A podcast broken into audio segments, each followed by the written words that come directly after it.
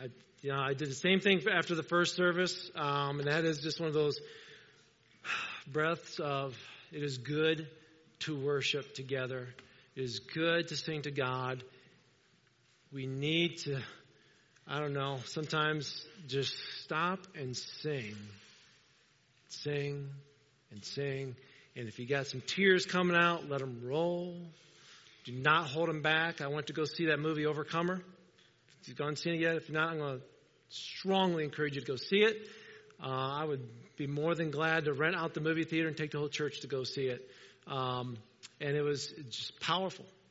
And they had those moments where, you know, as a guy, get dust in your eyes, you know, and man, I had a headache when I left because I held it all in. I had a few, okay, let it roll, let it roll, okay, stop, be strong.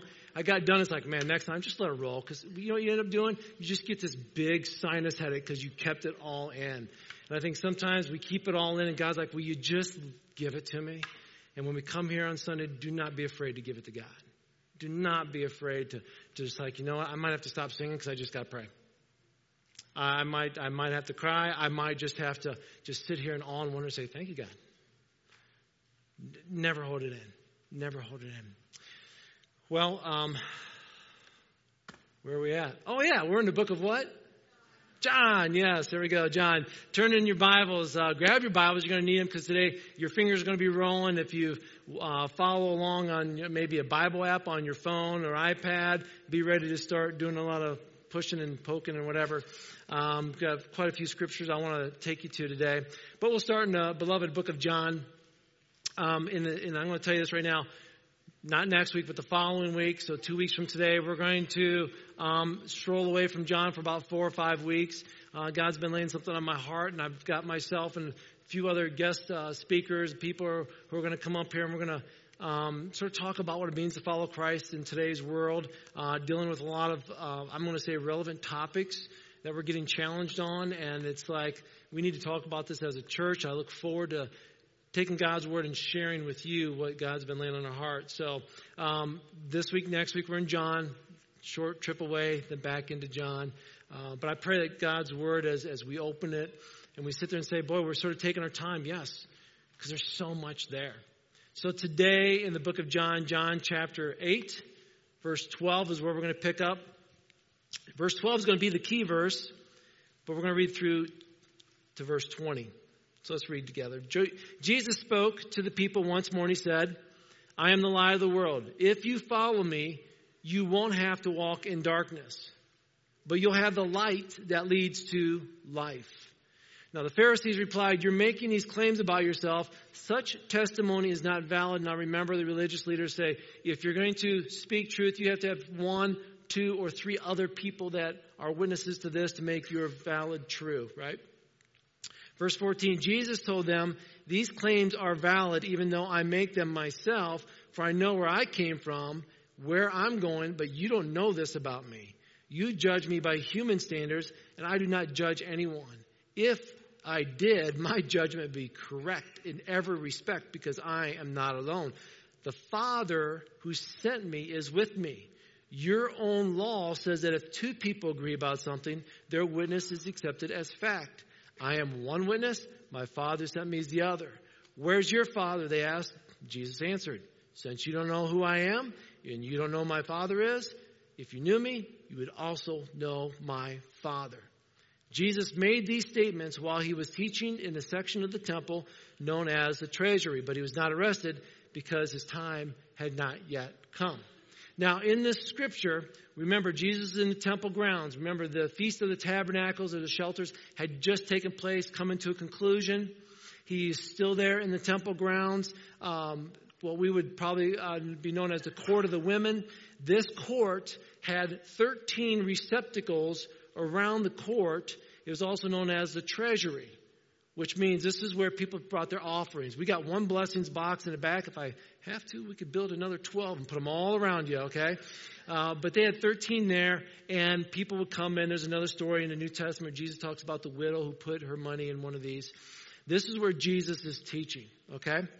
And um, Jesus has been in Jerusalem uh, for this festival for quite a while now. um, eight day celebration coming to a conclusion, but we need to remember why they are celebrating. Okay, again, it's a time of celebrating God's deliverance of his people from the land of Egypt. Go back to Moses. Everybody remember Moses and the people in Egypt and how he, he freed them out of Egypt. Well, God delivered them out of Egypt. And out into the wilderness they go. And as they're going through the wilderness, they were without food, they were without water, they were without shelter, they were, they were very needy. Okay? 600,000 men plus the women and children, so it could be estimated at around 2 million uh, possible people that were wandering through the wilderness for all those years. Moses leading them.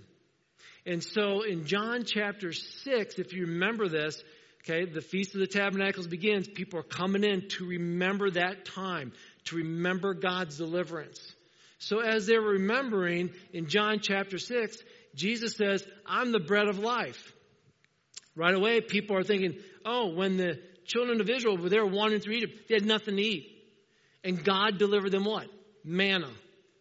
An incredible food that kept them and sustained them and uh, to stay alive. And, you know, we've always said, what does manna taste like? It's got to be better than Krispy Kreme. It's got to be better than and Roll Donuts, right? And we, it's like, it's got to be, it, it was heavenly, no doubt about it. It came right from God. So Jesus says, I'm the bread of life. And right away everybody's going, oh, Remember the manna? God gave us bread. God gave us food. He sustained us. And Jesus goes, I am that bread of life. John chapter 7, again, same uh, festivals going on. Jesus calls himself what? The living water. Again, the children of Israel, they're wandering through Egypt and they're without water, desert terrain, that kind of thing going on. Where do we get our water source? Well, on one occasion, God through the work of Moses, he took a staff and he whacked a rock, but God brought water out of a rock to water the people, to give them life, right? Jesus in John 7 goes, I'm the living water. Oh, yeah, remember back when the children of Israel, God gave them water? So again, they're, they're always being taken back to the celebration of this festival, right? Now in John 8, Jesus now calls himself the light of the world, referring to the pillar of fire and the cloud that the people followed when they left Egypt. Now, to remember this story, grab your Bibles, go back to the book of Exodus, second book in the Bible. We got Genesis and then Exodus. So, in your Bibles, turn to the book of Exodus. We've got Bibles in the back if you need them, by the way. Raise your hand. Somebody will bring one to you if you need. Exodus, chapter 13.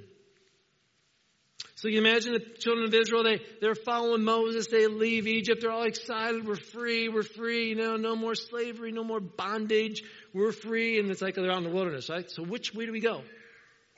Where's our GPS? Where's our tracker? Where's our map? Right? God provided this. It's pretty incredible. Verse 21 of chapter 13, it says, The Lord went ahead of them. He guided them during the day with a pillar of cloud, and he provided light at night with a pillar of fire. This allowed them to travel by day or by night. And the Lord did not remove the pillar of cloud or fire, pillar of fire, from its place in front of the people. See, the cloud, that pillar, was the presence of God. God's like, I'm with you. Yeah, you can see Moses. Now, I'm not going to let you see me, but I'll let you see me sort of in this cloud, in this pillar.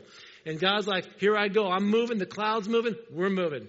Do we go left or right? Which way is the pillar of fire or the cloud going. Whichever direction it went, that's God moving, God with us. Let's move with Him. What a great track. Don't you wish you had maps like that?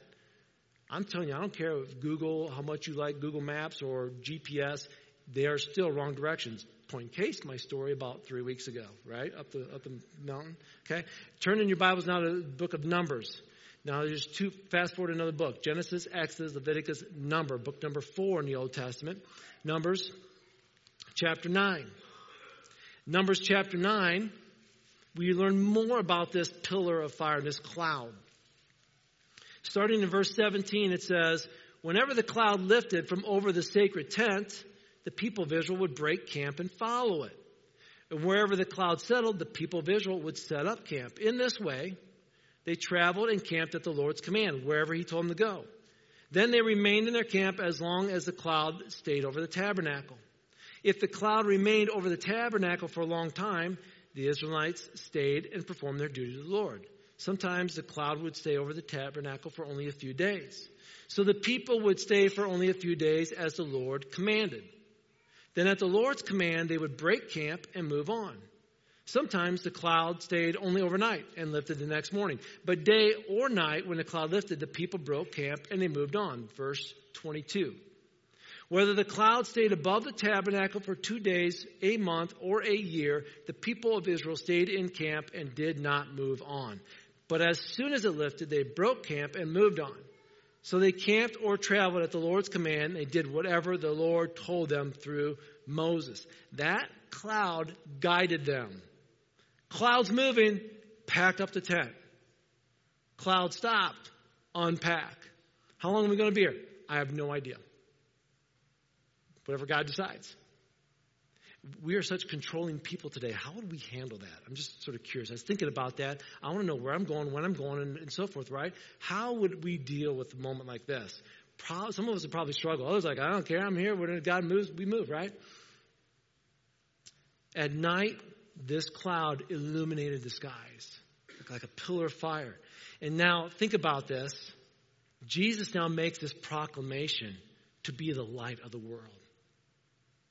God's presence lit up the skies to these people. They were remembering that. That's when God delivered us. He was also a light.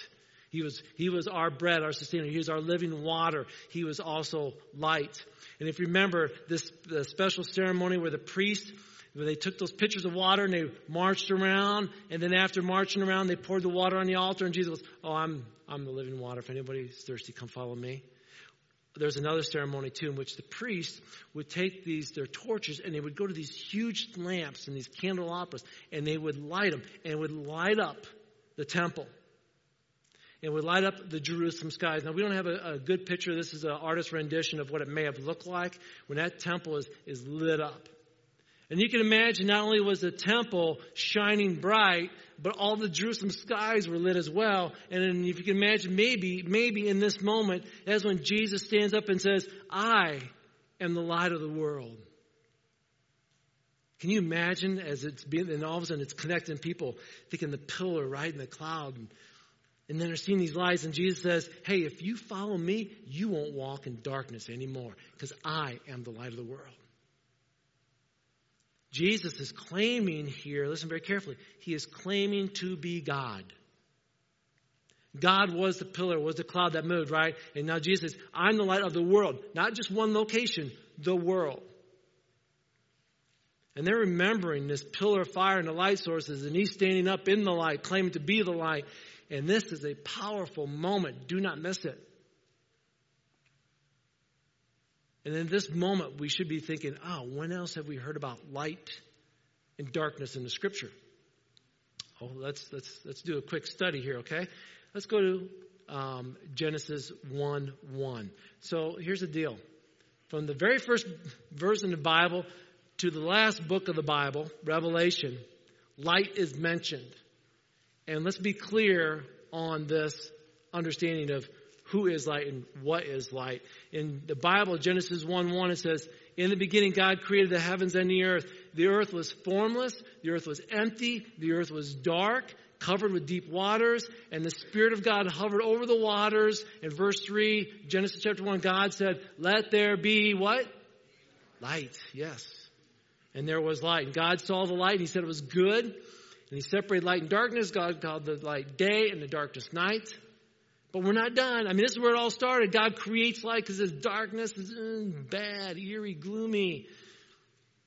Let me bring my light, my life, my presence into this world. Now, we're going to skip a bunch of verses and go to Revelation chapter 21, one chapter away from the very back of the Bible. In describing heaven, and John is given a glimpse he says in verse 22, I saw no temple in the city, for the Lord God Almighty and the Lamb are its temple. And the city has no need for sun or moon, for the glory of God illuminates the city. Listen, and the Lamb is its light. The Lamb, Jesus Christ, is the light. He goes on to say, The nations will walk in its light, and the kings of the world will enter the city all their glory. Its gates will never be closed at the end of the day because there's no night there. And all the nations will bring their glory and honor into the city. Nothing evil will be allowed to enter, nor anyone who practices shameful idolatry, dishonesty, but only those whose names are written in the Lamb's book of life. If your name is written in the Lamb's book of life, you've confessed with your mouth, you believe in your heart that Jesus Christ is Lord, your name's written in that Lamb's book of life, you'll be in the presence of God and in a lit up place. It will be bright. No sun, no moon, just the glory of God and the Lamb who is its light. An amazing thing, right? But it shouldn't surprise us. But we have to be reminded from, from the beginning to the end what is the light. Now, in your Bibles, turn to the book of John, John chapter 1. Something I probably preached on who knows how many months ago. But I want to read this to you. Now that we get to this point in John 8, let's go back and remember how this all started with John. John chapter 1, verse 1. John chapter 1, verse 1 says this In the beginning, the Word, Jesus, already existed. The Word was with God, the Word was God. He existed in the beginning with God. Verse 3 God created everything through him, nothing was created except through him. The Word gave life to everything that was created, and His life brought light to everyone.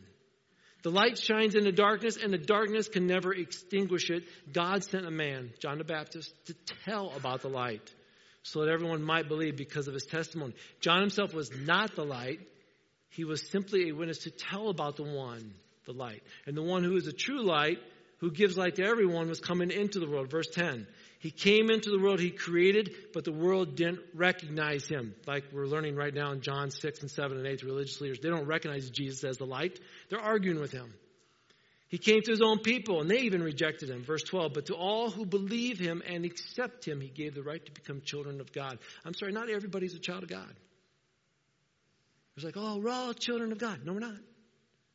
What does John 1.12 tell us? Here's our, here's our spiritual birth certificate right here. But to all who believe him and accept him, he gives the right to become children of God. Now, a chapter later, we're going to hear Jesus say this again in John 9 5. He says, But while I'm here in the world, I'm the light of the world.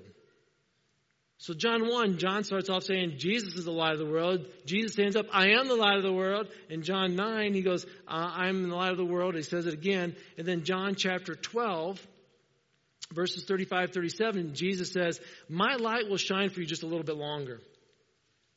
Walk in the light while you can so the darkness will not overtake you. Did you understand that? Understand this? When you have the lights on, there's no darkness. Do you ever realize that? Do you ever go in your room and flip on the light and half the light, half the room lights up and the other one's still complete darkness? Like, man, I wish the light would sort of spread over and cover the whole room. No, you turn on the light, it illuminates the whole room. Whether it's a dim light or a bright light, all the room is lit up. And Jesus says, walk in the light while you can so the darkness will not overtake you. Those who walk in darkness can't see where they're going. He says, put your trust in the light, in Jesus, while there's still time. Then you'll become children of light. Some of us think we got all the time in the world. We don't. We don't know when this life of ours will end. We, we have no idea. But some of us are too proud to admit it's like, ah, I'll put it off, I'll put it off you might put off too long. You might be too late. And Jesus while there's still time, follow, follow, trust. Second Corinthians chapter 4, verse 4 reminds us of this. As much as I want light, sometimes I can't see the light. We have this game that sometimes we'll play with the teams I work with.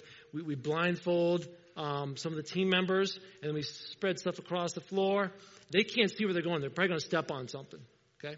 But they have somebody behind them that's going to talk to them and tell them where to go.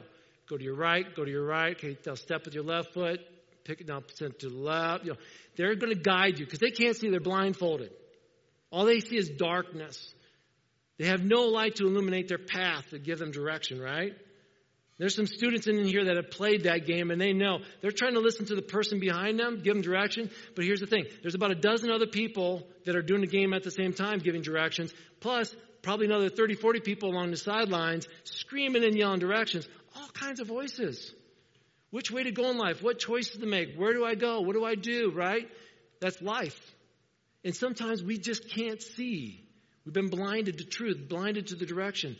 2 Corinthians 4 4 says this Our opponent, who is Satan, Satan, who is the God of this world, has blinded the minds of those who don't believe. They're unable to see the glorious light of the good news. They don't understand this message about the glory of Christ, who is the exact likeness of God. Don't miss that last part, the exact likeness of God. Jesus is God, okay?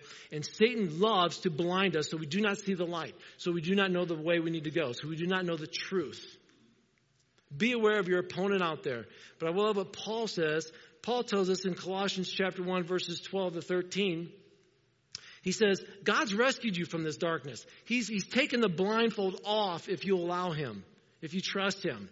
He says, May you be filled with joy, always thanking the Father. He has enabled you to share an inheritance that belongs to the people who live in the light. For he has rescued us from the kingdom of darkness and transferred us into the kingdom of his dear Son, who purchased our freedom and forgave our sins. Church, listen, light is life changing. We know this because if you, again, you walk in a dark room and you have no idea where you're going, you're probably going to stub your toe, run into something, somebody's going to get hurt, right? So you turn on that light to see where you are going. It's life changing. A lot of us are living in dark times right now personally because there's a certain sin in our life that's wrapped us up, and all we can do is daily battle with that sin. And we struggle with it. And it seems like such dark times. Some of us are caught in depression. It seems like dark times. And light is life changing. I'm the person who walks in a room and pulls the shades open. I actually went over to the back window, and I went to pull the shade, and oh, we close it a little bit for the baby. We're all good. So, but if I walk into a room, like I'll come in here tomorrow morning maybe, and I'll walk in and I'll pull all the shades open. I love light. Because you know what happens in darkness? Sin, usually, right? Think about the stuff we try to get away with. At night, when nobody's looking, we, we don't want anybody to see what we're doing. Darkness veils that, covers that. Light exposes it, right? Light is life changing. Be horrible to live in darkness. You think about those right now that are suffering in the Bahamas and the Carolinas that have lost power due to the storms. It's one thing through the day to not have power. Maybe I can't listen to the radio. Maybe I can't watch TV. But at night, when it gets dark, maybe 6, 7, 8 o'clock at night over on the East Coast, and it gets dark, and it's like, I'm used to having lights on. I'm used to the city life, the, the night life, right? But no, it's dark. It's depressing. It's scary and it's gloomy. So when Jesus said, I am the light of the world, if you, look at the next two phrases, words, follow me. If you follow me, you won't have to walk in darkness because you'll have the light that leads to life. What does that mean? Because here we are, church. Some of you right now might be in darkness. I want you to hear this. Jesus is light. Light is life changing, it's life giving. And if you're walking in darkness right now, here's the first thing we need to do understand that Jesus gives light. And following him basically means this to follow him is to believe in him. In John chapter 12, 45 to 46, Jesus said this For when you see me, you're not seeing the one who sent me. I'm sorry, you're seeing the one who sent me. Again, Jesus always referring to himself as I understand, I'm God, okay? I've come as a light to shine in this dark world so that all who put their trust in me will no longer remain where? In the dark.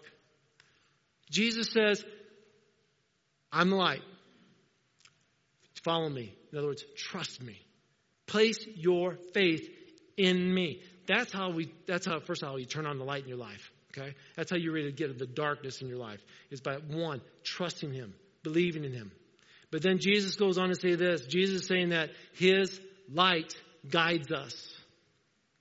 It guides us. Think about this again. We need directions, right? And although we, uh, we refuse at times to look at directions, we need them, don't we? For those of you driving down the road, oh, I know my way there. Maybe you're on vacation going somewhere you've never been before. A lot of you are, are pretty intelligent to know you're going to pull out um, either maps on your phone or you're at Siri to get directions, or maybe you've mapped it out. Maybe some of you still old school Rand McNally, those big fold out maps. Remember some of those?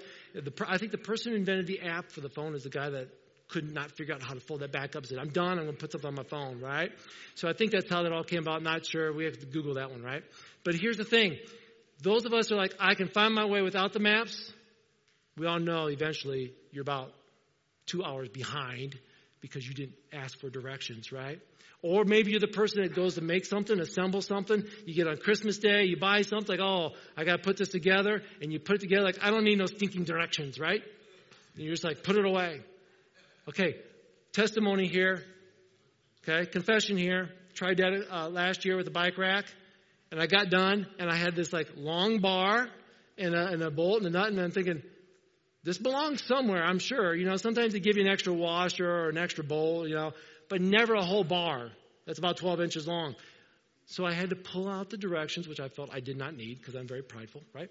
And discover, oh, that's the stabilizer bar. That's what holds the whole rack together. You put your bikes on and your bikes and go, right? So that one little piece mattered, it, right? But I refused directions. Jesus is saying, My light guides you. It gives you direction in life. You don't know where to go in life? Let me guide you. Uh, wait, go back to Genesis and Exodus. Go back to the Old Testament. Oh, wait, where are we at? Feast of Tabernacles? Remember when, Mo- when Moses had? He had that pillar, he had that cloud. What did the cloud do? It moved and gave directions to the people where to go. It was light. It gave guidance and gave direction. Jesus says, I'm the light. I want to guide you. Jesus also saying he gives us hope. Today, uh, I'm not talking like today, today, but in this generational time right now, some of you might think this is pretty dark and gloomy days. You look around and it's like, I can't believe the way the world's going right now. You turn on the news, alert, alert, alert. And you're just like, man, so much bad news. Jesus, come on back anytime you want, right? And for those of us maybe that, that don't understand Christianity or we're like, something's got to happen. There's, there's got to be an answer to all this darkness and gloominess, right? Is it end time or is there something else going on? I know different pastors have, have looked at and said, well, look back in history. There's been really dark times throughout history. And it seems that the darkest of moments, that's when God sparked revival. Could God possibly be ready to spark a revival today? Here in the United States. He's doing it over across the seas right now, I'll tell you that. Why not here? I, just, I had a conversation some, with somebody after the first service, and, you know, we are talking about how do I want to live as a Christian? Do I want to live like, oh, must be the end days, so I'm just going to coast out? Or maybe God's bringing a revival, and I want to fire up. And I thought, yeah, you know what? How many times have I said, God, you can come back anytime? You know what? He can come back anytime. But in the meantime, while I'm waiting, should I not go ahead and live in a way that reflects the light of this world and fires up? We have this, a lot of sayings and right now going on about, you know, unless we change this law, unless we do this, the world's going to end. You know, we got to get rid of plastic or we, we got to get rid of guns or, you know, it gets very political, doesn't it? And we're stepping back and saying, well, if I would just actually take my straw and throw it in the trash, then I don't have to worry about it getting stuck up some turtle's nose, right? So really, that's on me, not the straw. You know, you know what I'm saying? Okay, not, I don't want to get political on this, but I'm sitting there thinking, well, who's the problem? We are. We're the sinners. We're the ones messed up, and, and policies and all this kind of stuff probably won't change anything. It might give us direction. But you know what we need? We need a Savior to save us. We don't have to worry about trying to save the world. God's already got a plan for that, okay? Just saying. So the question is do you know that Jesus is the light? And will you follow the light? Do you believe that? Do you believe Jesus is the light? Do you believe he can give you guidance? Do you believe that he can give you hope? Have you placed your faith in him? John writes this in another book, 1 John 1, 5 to 7. He says, This is the message we heard from Jesus. And we now declare to you, God is light. There's no darkness in him at all. So if you're, we are lying if we say we have fellowship with God, but we go on living in spiritual darkness. We're not practicing truth. But if we're living in the light as God's in light, then we have fellowship with each other, and the blood of Jesus, his son, cleanses us from all sin. If we claim we have no sin, we're fooling ourselves and not living in truth. But if we confess our sins, He is faithful and just to forgive us of our sins and to cleanse us from all unrighteousness. John's saying God's light, and we should be living in light. And if you are not living in the light, then quit saying you're in the light. You're a liar. You're a hypocrite. And how about this? How about we just confess to God that we're living in darkness at sometimes? Confess our sins to Him. Allow God to remove the darkness and fill us with His light. Because God's got a plan for us. The book of Matthew, chapter 5, verses 14 to 16. Look it on the screen. It says this Jesus was talking to, uh, teaching with his disciples, and people surrounding him. He goes, he goes, You're the light of the world. A city on the hill that cannot be hidden. No one lights a lamp and puts it under a basket. Instead, you light a lamp, you place it on a stand where it gives light to everyone in the house. In the same way, let your good deeds shine out for all to see so that everyone will praise your heavenly Father. God, Jesus is basically saying this. Okay, here's it. I'm the light of the world, but I want you to reflect the light. As my believers, as my followers, go reflect this light now. You trust me? You place your faith in me? You've confessed to me? Now go live in a way that reflects me.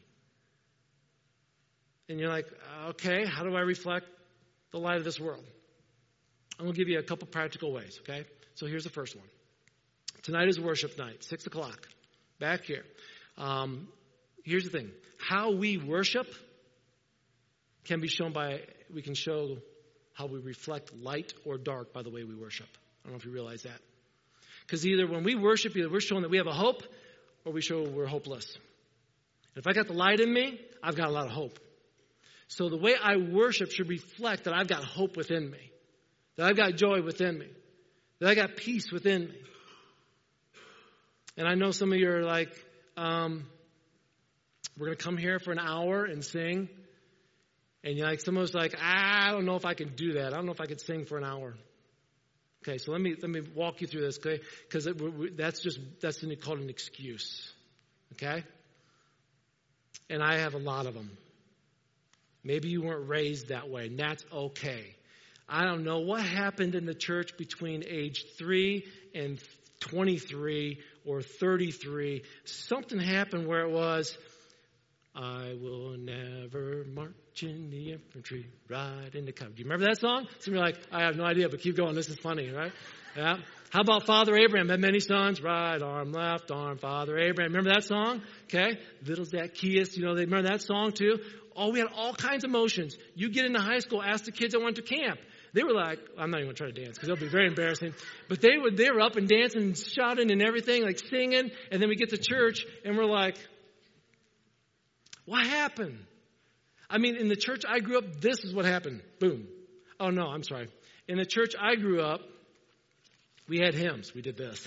We just held the hymns and put our noses down in them. And here's the thing we couldn't even sing the whole song. We're going to sing verses 1, 2, and 5. We're going to sing verses 3 and 4. Why are there five verses if we're not going to sing it? Did, that ever bother anybody? It's like the verse number 4 is really bad. We're just not going to sing it today. I never understood that, right? So I'm thinking somewhere along the line I got indoctrinated with this is how you're supposed to sing. Get crazy, get wild, love Jesus, and show, reflect that light. But as you get older, cool down, man. Don't let anybody know how much you love Jesus. And don't sing all the words either. Okay, just some of them. Just some of them. Every now and then, just zone out if you want, right? So I, I get it, you know, I get it. And here, but here's the thing: how many of us will go to a concert that lasts two or more hours, and we sing right along and we dance right along, right? And we get fired up to go to these concerts, which are great, okay? But, but listen, I want you to think about this, okay? And, and not to pick on anybody if you went to go see Foreigner, okay? But here's the thing. I listened to Foreigner back in the day, okay? And I, when I saw they were coming to Fulton County, I opened up the paper like, oh, Foreigner. And you know what happened? The songs in my mind went off right away. Mm, I'm not going to sing them, okay? But, um, but I'm going, yeah, and I go, ooh, that's about, oh. And ooh, that's about, mm, okay. So I'm thinking, I go to these concerts and I'm hearing these guys sing about sex and everything else. And it's like, I paid money to go sing with them for two plus hours. But if I'm going to come in here and I can't sing three songs about God who loves me and rescued me, that hit me. I was thinking about that. I was, I was here's why I was thinking about it because I was preparing for this message. Um, this week I was driving, I had a couple of trips, I was driving all around and I was getting tired and I was like, you get, you get a certain zone, a certain point of the day, it's like I've listened to enough podcasts and I've listened to music. I got to get something to get me going. So boom, 80 station. Oh, Kool & the Gang popped on. Oh yes, it's ladies' night. Yeah, you know the song? You remember the song? Yeah. Or um, uh, celebrate good times. So here's the deal. My first concert I ever went to was and the Gang. So I was I was going back to the day it was like and Gang. I know it's sort of weird, right? I'm a farm boy, I grew up in Indiana. I wanted to break dance. I had a poster on the back of my wall that had the steps to break dance, spin on your back and everything. I don't think my mom and dad ever knew about that poster. She watches the podcast, so now she knows. So I'm in trouble. Anyway, um, so that was like my first concert, and you know, I even remember one time I was walking to the bean field pulling weeds. Like, I bet I can break, bust a move, and do a backflip. I tried it. I landed flat on my back. I've discovered I am not a break dancer, especially a farmer on a, in a bean field, right? But I went to my next concert, and it was a Christian concert. It's called the Imperials. Somebody like, butter? Is that butter? What, Imperials? Um, there's a, there's a bunch of older Christian groups, but and then I started going to a lot of other concerts, other concerts. Like, I mean, I loved going to concerts. I was a youth pastor, I took kids to concerts left, right, left, right. You know? And we're going to all these concerts. And I'm sitting there thinking, man, I can go for hours listening to Christian music. But then when it comes to worshiping God, all of a sudden I'm like, I don't know if I could sing for an hour. So, so let me help you out with this one, okay? So if you struggle with it like I did, just do me a favor. When you come to worship night, just bring your Bible with you, okay? You don't have to stand the whole time you are permitted to sit down and just crack open Psalms and start reading through the Psalms as the worship's going on. If you want to pray, just pray. And then join in singing again. So sometimes we sort of get this thing of like, I got to act a certain way. I come, just come and worship. Come and sing. And again, maybe you don't feel like worshiping because you're going through a lot of pain right now. What do you think David did when he was being chased by the murderous Saul and he was hiding in caves? and he wrote some of the Psalms, some of the best songs we sing. Or Paul and Silas, who were thrown in prison for their faith, and they were chained up. What did they do? They started to sing and worship. Sometimes the pain that goes on in life, I get it, but here's saying, don't let what's wrong with you keep you from worshiping what is right with God. Let me say that again. Don't let what's wrong with you keep you from worshiping what is right with God. If we wait to worship God until we feel like worshiping Him, we won't worship Him. The enemy of our soul wants to keep us bottled up inside and alienate ourselves from others and from God. So Satan will do whatever he can to keep you from coming to be with the body of Christ and worshiping Him. He'll bring up all kinds of things. And we do need to learn to turn our pain into praise. And I'm telling you, I've been there. There's moments I'm mad, I'm doubting. It's like, I know I don't want to sing right now. I don't want to listen to music right now, but you know, I need to. I need to. And when's the last time you sang like you believed it? A lot of you were jumping up and down two weeks ago and Washington kicked that field goal to win the game in the last seconds of the game, right? Yeah. When's the last time you got excited about letting people see your love for God? You know, it, it's worship is not for personal gain. When we reflect the light, it's not about me getting attention. I'm reflecting the light. I'm, I'm worshiping the one who is the true light. And I know a lot of times it's like, um, well, I don't, I don't know if, um, I don't know if, if this worship thing is really um, for me or for whatever else, whatever reason. And I was thinking too about this. If if I told you um, next week, Tim Tebow, Drew Brees, um, and then Chris Tomlin and Lauren Daigle and Hillsong were all, and TobyMac were all going to be here, and they're going to share their stories and sing some songs. Here's what would happen. We'd, we'd have to go to another, there's no venue actually in Fulton County that would hold everybody that would want to come. Right? Everybody wants to come hear those celebrities and those great singers and those great athletes share their stories and songs. Right? oh, they're going to share their story and they're going to sing this song. And then I'm like, oh, and then next week, Pastor Dave's going to lead the worship team and, and myself or Brian's going to preach. And you know what we would get? Probably the same we have right now. Why is that? Because we've tended to start worshiping people instead of God. It's not about myself, Pastor Dave, uh, Tim Tebow, or Lauren Daigle, whoever, pick you want. It's not about any of us. It's about worshiping the true light. So I want to, I want to encourage you um, just to think about what it means to, to worship because um, when we worship, we are reflecting the light. When we go to work tomorrow, or maybe some of you have to go to work later today, you get to reflect the light of Jesus at work. How you practice, athletes. You go to practice, you think I can just be casual today? How you practice reflects your faith. How you act at home with your spouse reflects your faith, reflects that light. So I want to encourage you one, place your faith, your trust, follow the light, Jesus Christ. And then let's reflect him. No more waiting around for the end times. Let's pray for God starts reviving our hearts and starts reflecting him in a mighty way. I ask the worship team to come forward. Because here's, as they're coming forward, here's, here's my fear. Um, I fear that we, sometimes people look at Christians and they don't see a spotlight. They don't see a lamp. They see a strobe light. You know what strobe light is? Off on, off on, off on, off on. You know what I'm saying? That, that strobe light, and it's, it almost, you know, puts some people in seizures and gives them headaches and that kind of thing. Sometimes I think as Christians, we give other people headaches because they look at us and like, hey, we're shining light for Jesus. Hey, I'm living in darkness. Hey, light for Jesus, darkness. You know what I'm saying? It goes back and forth and people look at us and all they see is a strobe because we're living this crazy life. We forget that Jesus is the light and we go chasing after other gods oh, well, I want my kids to be happy, so I want them in 20 activities, and well, I want to be happy, so I'm, I want this car, and I want this house, and I want these clothes, and I want this mechanism, and oh, and my kids want all these things, and I want to make, oh, you started to cry, what do you need? I'll buy it for you. Boom. And then we do this and this, and, and then I need you to be over here and over there, and next thing is, wow, how do I afford all this? Oh, I know, I'll get a second job, maybe a third job honey, you need to get five jobs. Okay. And then we all working and we're working. Guess what? I never see my spouse because we're working all the time. Now our relationship, when we stood there before the pastor said, I do, I do, is now crumbling because I'm chasing after all these things in the world to make sure everybody's happy over here. And then my world falls apart because I've been chasing everything but Jesus. Jesus is the light. I don't need to be a strobe light anymore. I need to live this way and that way. How about I just live this way for Him? So I want to encourage you, church, that chasing after all these things can get very confusing. Jesus says, How about you do this? I'm the light. Follow me. Follow me, and you become a child of my light. And then you can go reflect my light. But you can't reflect my light when you're bumping all over the place. Would you stand, please? Heavenly Father, what an awesome God you are. I thank you, Lord, for your, your, your word and how you stood before everybody and said, Hey, I'm the light of the world. If you follow me, you won't live in darkness anymore.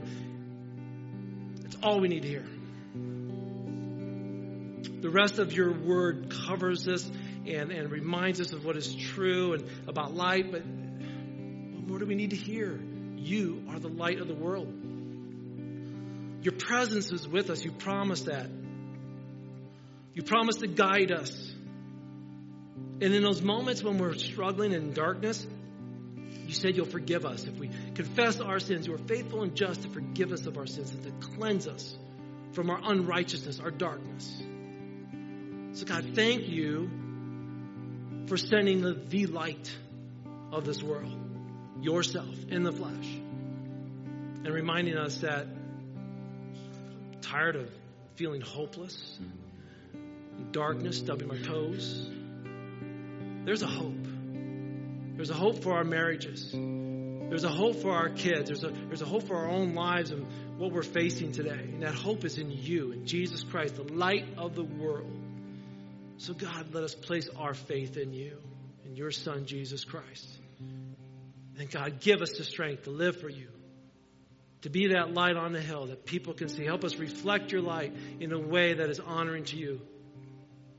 We pray these things, Lord, in the name of Jesus Christ. Amen.